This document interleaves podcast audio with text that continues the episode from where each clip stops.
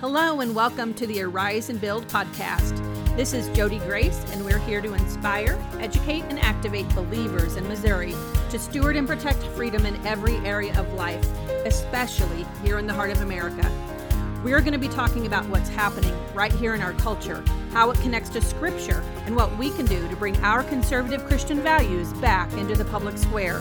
If you haven't already, I'd love for you to go ahead, hit the subscribe button so you can get our updates and join us as we work together, just like Nehemiah and the Israelites did, to arise and build a wall around the great state of Missouri.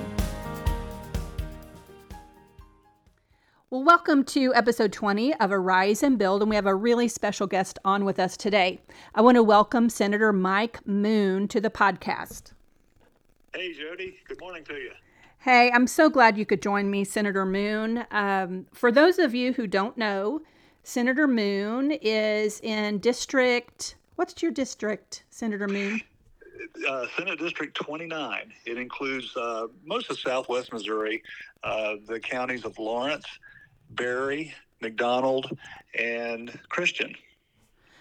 Awesome. That's actually, uh, I feel like that's that's my home. We moved up here from Nixa a few years ago, so I love that No part kidding. of. I did, yeah, we did. How about that? Yeah. Um, so I love that part of Missouri. It's really my favorite, if you want to know the truth. Um, but I'm so glad to have you on today. You got something accomplished uh, this session that I'm so thrilled about. Can you share with our listeners uh, what the SAFE Act was? Sure. The, the SAFE Act stands for Save Adolescents from Experimentation. And uh, your listeners, Jodi, may have caught uh, some glimpses and some um, talk about what's happening globally with regard to minor children being encouraged or groomed to change their sexual identity. And uh, one name pops up that many have probably heard of. Her name is Chloe Cole. She's from California.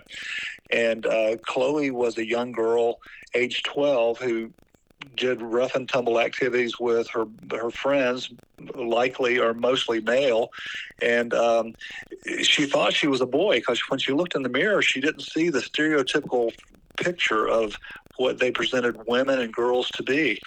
So she went to her parents and told them that uh, she must be a boy, and they didn't know how to help her. So they took her to the medical community, and they encouraged her parents to continue this uh, procedure to let her change into a boy.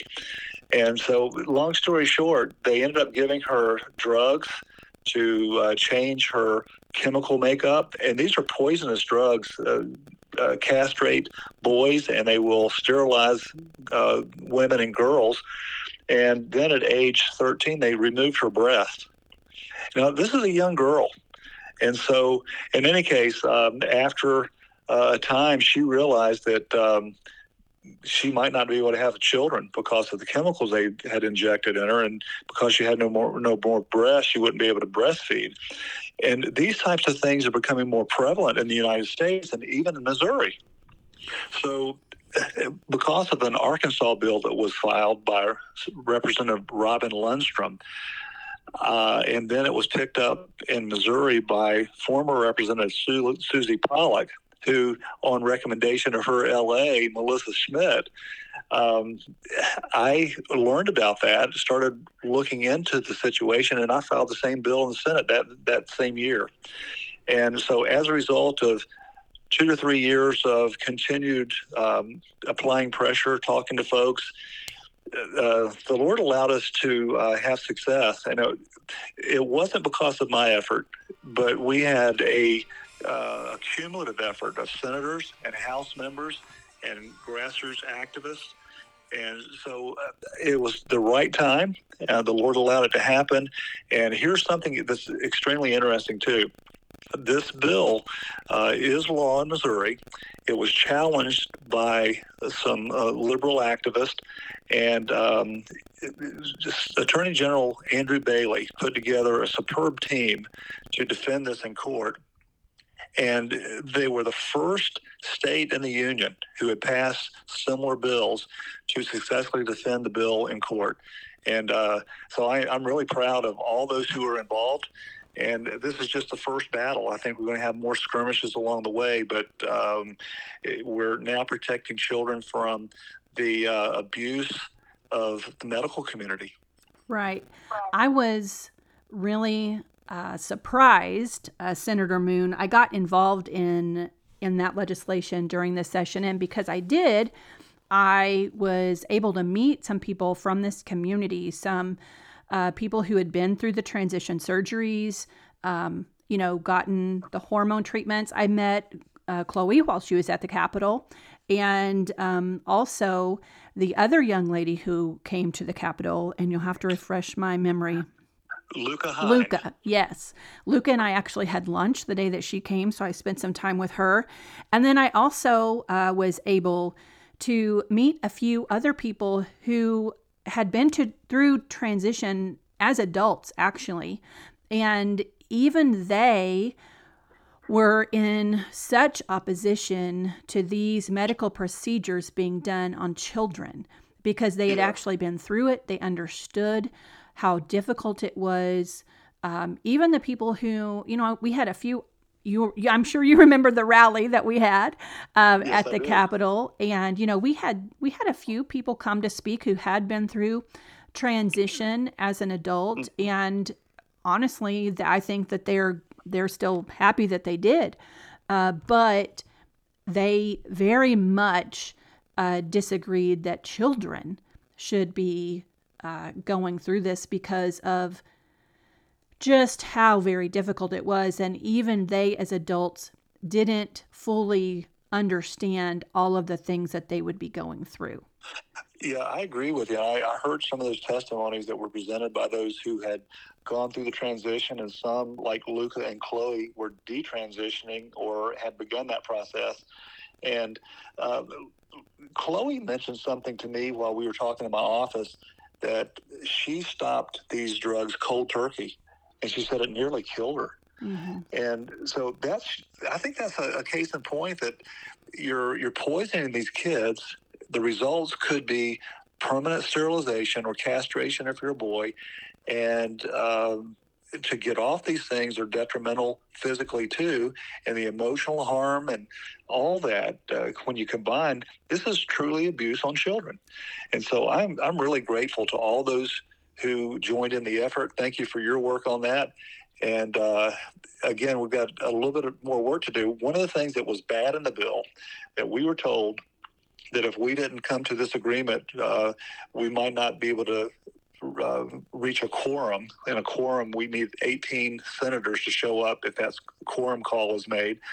And uh, it was early in the morning, and uh, that I think it was a veiled threat. The more I look at it now, but one of those um, compromises was to put a four year sunset on the bill, which means that four years from the date of the enactment, this year, uh, August 28 of this year, four years from there, uh, then the, uh, the the law will go away. So we've got to to work um, feverishly to have that uh, sunset removed. And I think because of some of the information that we, we have coming down the pike, I think we can be successful. May not be the first year, but we just got to keep on trying because protecting kids is important enough to do it. Right, right. Well, I appreciate your effort, Senator Moon. Um, you know, I was actually in uh, Suzie Pollock's office a lot the year that she filed the bill and was yeah. at the dinner where, um, you know, Representative Lundstrum came and presented along. I think she had a doctor or two there at that evening. Yeah and um, the research and the information on this topic is really um, incredible when you start to learn what's actually happening. And um, so I agree. I'm glad it. I'm glad it happened, but but we're not finished with the fight yet. So we'll stay plugged in. But we've taken a big, giant leap in the right direction, and I really appreciate all your work and your you commitment to getting it done. Yeah, I'm, I'm grateful, and I, I won't take all the credit because it's not all mine. There's a lot of effort put in it, and you know, it, uh, just too many people to name because I don't know them all, but uh, grateful for everyone who took part. Right. Well, let's shift gears just a little bit and talk about okay. some of the other things that happened, the other pieces of legislation in this past session in 2023. Um, And one of the things I'd like to talk about, I know, is one of your particular um, sort of pet peeves, and I would say that I agree with you, is that uh, we are passing an incredible amount of what I would call omnibus bills or multi subject bills that are actually unconstitutional. And I believe that because we're passing so many of those, I think I see a few problems with that, but one of them is that I don't believe most of our legislators are actually reading the bills that they're voting on. And the second thing is that when there's so much in the bill, I understand that you're kind of in a corner. You're kind of danged if you do and danged if you don't, as far as your vote goes, because if you vote yes, you're voting yes to to some bad things that have been crammed in there. But if you vote no, you're voting against some of the good things that we actually would like to see accomplished. So, in that way, you're kind of in a corner. You're going to take a bad vote no matter which way you vote. And yet, it really is the legislators' fault that that's happening like that. So, they have the ability to control it, and yet they're not. Um, so, let's talk about that. Yeah, I understand your, your point there. Many bills do begin with something good. Now, not every one of them, but some do, or I'd say the majority do. And then they're amended to the point where they've got a lot of what I refer to as dog poop in them. I, I have a, an analogy I use dog poop brownies where you've got a lot of good stuff in it, but then you have just a handful of dog poop. Would you eat it? I, I don't think anybody would. And uh, there's another thing, another way to describe it that might make sense, I hope, when you talk about uh, you're danged if you vote for it and danged if you vote against it. What if there was a need in the community? And uh, let, us just say it's a food pantry, and you don't have a storage facility. So um, there's several different ways you could get that facility built. You could you could raise the money and uh, raise all of it, so you don't have any interest on the building. You, you uh, build it and you've got it paid off. That's that's a good way to do it. You can go out and borrow the money um, and build it, and then you got interest payments. And some would say that's okay because you're doing good with it. But there's another way. You could also go rob the bank, mm-hmm. and then you could build a building, and you could justify that by saying, "Well, we're doing good." But on that last one, someone's been harmed. Right. And until you make restitution, um, the harm is still there. So, where's the harm if we vote for a bill that has some dog poop in it? Uh, I reference the Missouri Constitution, and, and, if you have one of the, the light baby blue covered mm-hmm. constitutions, if you look on page 20 and 21 is Article 3, Sections 20 and uh, 21 and 23, but it's on, on side, uh, side of the wrong pages, page 30 and 31. It, it states under uh, the legislative proceedings section, under section 21, that no bill shall be amended in its passage through either house as to change its original purpose. And I had written 16 letters of constitutional objection on bills that were passed this year, and I, I could have written more, but I picked out the ones that I thought were most egregious in their the violations. And I, would like to talk about some of those probably in a minute or two. But let me go on to Article 3, Section 23. It says that no bill shall contain more than one subject. And that subject should be clearly expressed in its title. And so there are many examples of bills that were started with a uh, particular purpose, but because the amendments were, or their amendments would be added to it. They changed the title so that these amendments would fit under the same umbrella. And so that they violated the Constitution when that happened. And I've argued points on the floor, both in the House and the Senate, to that effect. Unfortunately, it seems to fall on deaf ears. And so, back to your point about being danged if you vote for it and danged if you vote against it, I base my votes partly on the Constitution and if it violates Article 3, Sections 21 and 23, it's a real easy answer for me to vote against the bill. Yeah. And I'm trying to convince other legislators that they will look the, through the same lens. but I understand what you said, Jodi. Sometimes people are saying, well, my bill or my amendment is in that bill. Right. And and I've had amendments in bills, and I've gotten up and said, look, my amendment's here. We violated the Constitution, though, and I'm voting against the bill with my amendment in it. So I, I think if we had a coalition of legislators who would say, look, we swore an oath to support this Constitution, and that means something. And I'm going to follow my oath and probably make i've made many mistakes. We'll make mistakes uh, in the future too i'm sure. But if we would have a, a, large enough group in the senate and the house to do that we could kill some of these efforts. And it would force the leadership to say well you know what? We're going to have to really toe the line a little bit better. Right and so that that's what i'm hopeful of one of the things I'd like to mention about that is some people ask, well, what can we as non-elected people do to hold our legislators accountable. Mm-hmm. Uh, this example may not be perfected, but the way I see it is, and this is true that I work for the voters. Every other legislator does, and uh, I don't think that's going to change. But if I had a business and um, and I, I worked, I'm an employee of the business, and I mess up, well, is it an employee's responsibility to correct me? Well, maybe if they're a manager, but if we're all equal employees, it's it's not the employee's responsibility; it's the owner of the business. Right. And so the the people are the elected. They're the owner, or the, not the elected. They elect us. They're the owners of the business. So it's it's the the voters' responsibility to keep the employees like me in line. Right. And you know as well as I do, Jodi. You know how much work it work it takes to do what you're doing, and uh, most people don't have that bent to do it. Right.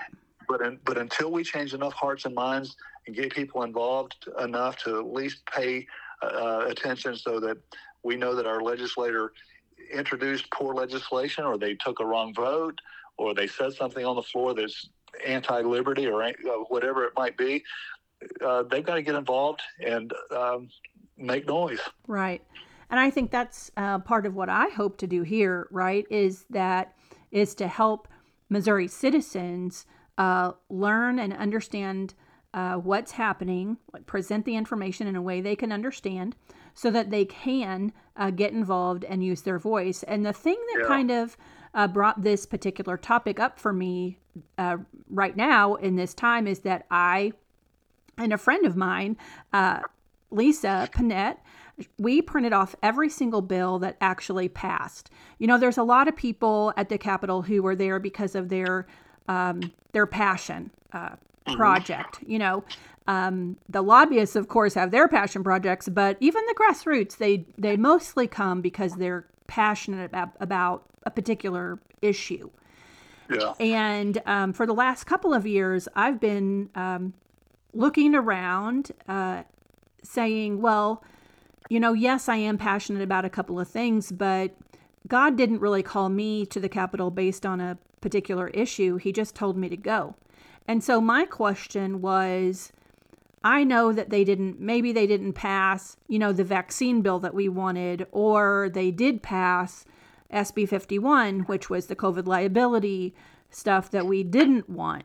So I I've been paying attention to the particular issues, but my question has been even though they're not primarily doing what we want, what are they doing? What are they actually passing?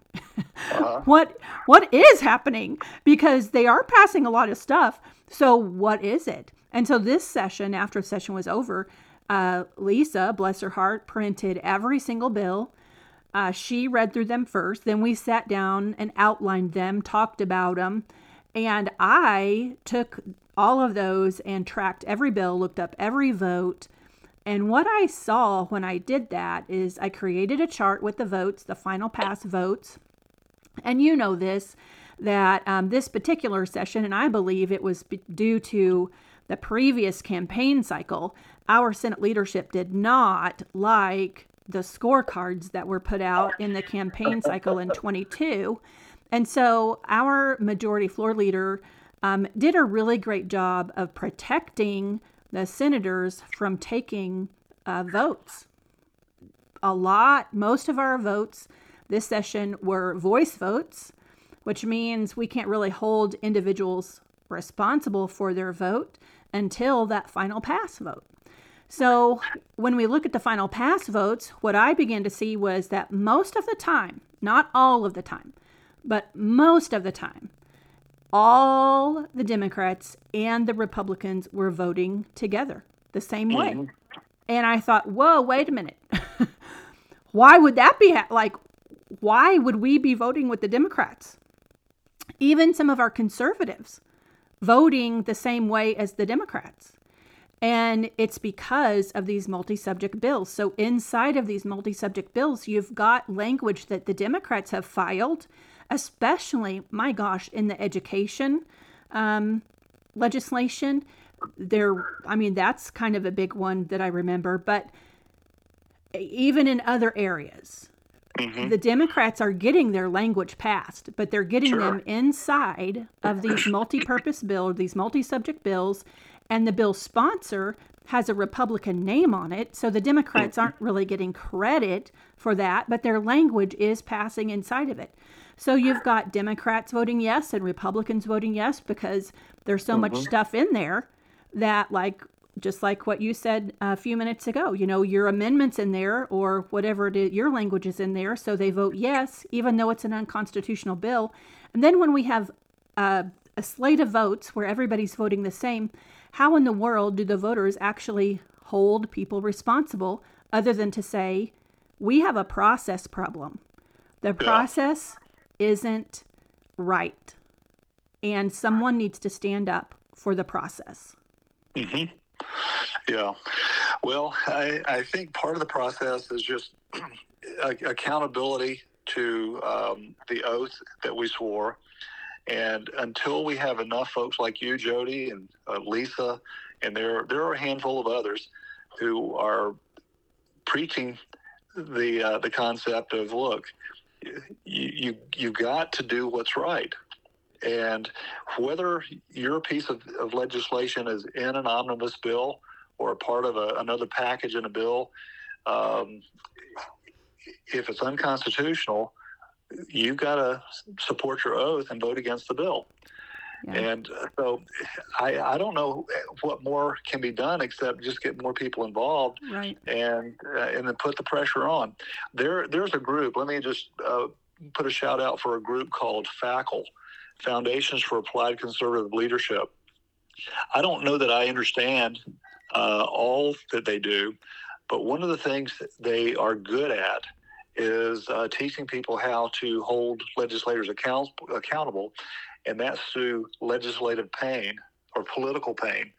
Uh, we, we don't like to be called out in public, right. and we don't like to have ads put out against us or uh, opposition mailers. So that's what, what gets the attention of a legislator. So if you know someone who's doing something that is wrong, not just that you don't believe them, but if it's actually wrong, you've got to do things that get their attention. And if it takes unelecting them, that's what we got to do. Right. I agree. So let's talk. We don't have time. I mean, there's too many to talk about all of them, but let's just talk about a couple of examples so that maybe people who aren't as familiar uh, with the topic might understand. So, what would be one of the bills? I know I have one in mind, but what would be one of the um, examples that you could give of, you know, passing multi-subject bill that's unconstitutional? Uh, let me just go to one that um, I, I, wrote a, a, constitutional objection letter this year. wrote several. Uh, one of those was on Senate Bill 70. It ended up with the title of House Committee Substitute for Senate Substitute for Senate committee substitute for Senate Bill 70. So, you know, they had a lot of different uh, iterations and there were several places they made changes, even in a committee. And this bill had an original purpose that was solely relating to the counseling interstate compact. And for those of you who aren't really familiar with compacts, it's um, uh, uh, a state to state agreement. All the 50 uh, of the several states could say, look, you know, we've got a problem in this particular case with um, mental health counselors. And each state may have criteria that is required to get a license to practice in their state. And so, because there is a need for them across uh, the United States, uh, Missouri wants to join other states and say, look, we will set aside the requirement that you have to come in and take tests and set before boards and all that to get your license to practice in Missouri. Will you do that the same in your state? And so that's what this bill was about. I agreed with it. I thought it was something that, that was necessary. Well, what happened though was as this bill was going through the House and then other committees in the Senate, um, the bill's title was changed to relating to professional counselors. So get the change here.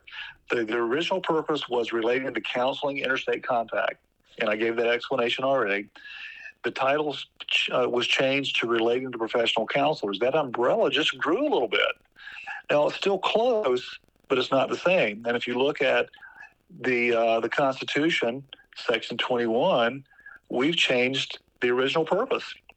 So with that purpose change and the title change, we added things. I say we collectively um, with health profession grants and loans, prescription labeling requirements. Now that one in itself is like you're you're way out of bounds now. We had physical therapist language in there, physician assistants, social workers, opioid overdose, opioid overdoses, and uh, that's a tongue twister. Let me slow down. Opioid overdoses and fentanyl testing. And then, are you all sitting down? Tattooing. And in my letter, I wrote tattooing. Well, I guess tattoo artists like cosmetologists offer a certain amount of counseling to their clients. of course, that's that's absurd. And so, so just considering hmm. this amendment alone, the bill exceeded the original purpose. So why in the world when anybody, now I'm talking to conservatives here, so if you're in the conservative caucus in Missouri and you voted for this trash, tell me why. Yeah. I, I, just don't get it. And, and guys, you're my friends. I, I really enjoy hanging out with you guys. And I'm talking to the conservative caucus, and why would you vote for this? Why, why would anybody put their name on this trash? And then why would any other senator and why would any other House member vote for this garbage, knowing full well that it's anti constitutional? So it just doesn't make any sense to me. And, I, and I'm, I'm getting passionate about this because I've got one year left in the Senate. If I don't get reelected, this is my last hurrah here. And even if I do, it's four more years after that. But I'm so dang tired of conservatives especially i'm talking to my comrades in arms here conservatives coming together and saying hey we're going to we're going to kill this sludge. We're going to do what's right for missouri. And then we vote for crap like this. Right. I don't i don't get it. I, and i'm i'm really becoming angry at all this stuff. And it's like do i have to caucus by myself? Right. Because because i go to the republican caucus and we don't talk about anything except what the priorities are and you know what the, the, leadership wants to get through. And you talked about the majority floor leader protecting the the votes. Well that's partly my fault. And any other senator who wants people to go on record i should have been standing up more and saying let's have a roll call. And they don't like it and you know why they don't like it is because they're usually on the wrong side. Right. So and that's where listeners this is where you have an opportunity like none other. You can just take a look at some of these things and know that we're doing wrong because we're affecting your liberty and your freedom. Mm-hmm. And if you're not paying attention, someday you're not going to have any liberty or freedom. So you got to right. get involved at least enough to know what we're doing and then hold us accountable to our oath. And folks, if we don't do what you want, unelect us. it takes work to unelect an incumbent, but you can do it. And right. I'll be right there with you. Right. Well, I think, you know, that I agree. I I have my favorites, right? And you're you're among the favorites. We have some great conservative senators, we have some great conservative representatives, but in this particular area, uh, most everybody I believe is failing. And um, I don't like that they're passing things that are unconstitutional. And honestly, I wish we had a governor who would say, listen, I'm not going to sign it if it's unconstitutional. Right. Um, we obviously don't have that. but um, I wish that we did. And I do love, like I said, I, I really do love and I have compassion for um, the situation. It's it's a really tough job that you guys have, and I know that. And I know when you get put in situations, um, you know, where either either vote is a bad vote. But I think at the end of the day, the correct vote is to uphold the Constitution and the correct vote is to protect the people first and foremost. I really believe we could go for probably five or 10 years and not pass much of anything, and we'd probably be better off uh, than passing, you know, 35 or 40 bills. You know, Senate leadership loves to blame the conservatives because we didn't get anything done. They want for you to think that, they want for the people to think that the conservatives held everything up and nothing got accomplished. Well, the truth is, there were 40 bills outside of the budget bills that passed. And inside of those 40 bills were hundreds of statutes that were affected. Um, Absolutely. You know, it, it it is not the truth that they didn't do anything. They did right. a lot. And a lot yeah. of it, in fact, I would say most of it was harmful. I, I, don't disagree with you, Jodi. I think you're spot on, and, and that's why it's important that uh, we have many, many eyes on us.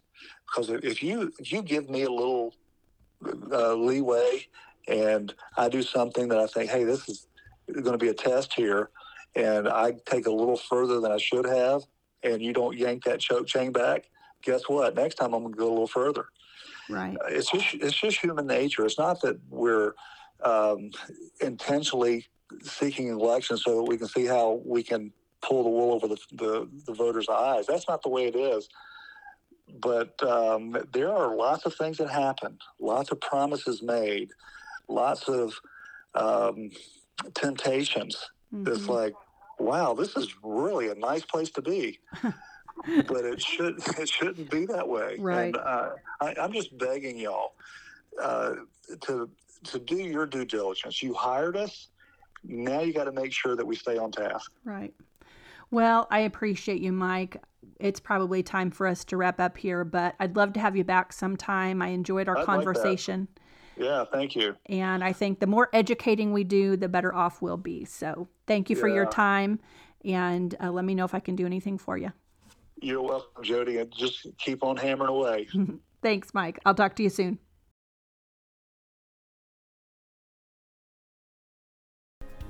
Hey, thanks for spending some time with me today. I really appreciate it. I hope you found it beneficial and valuable.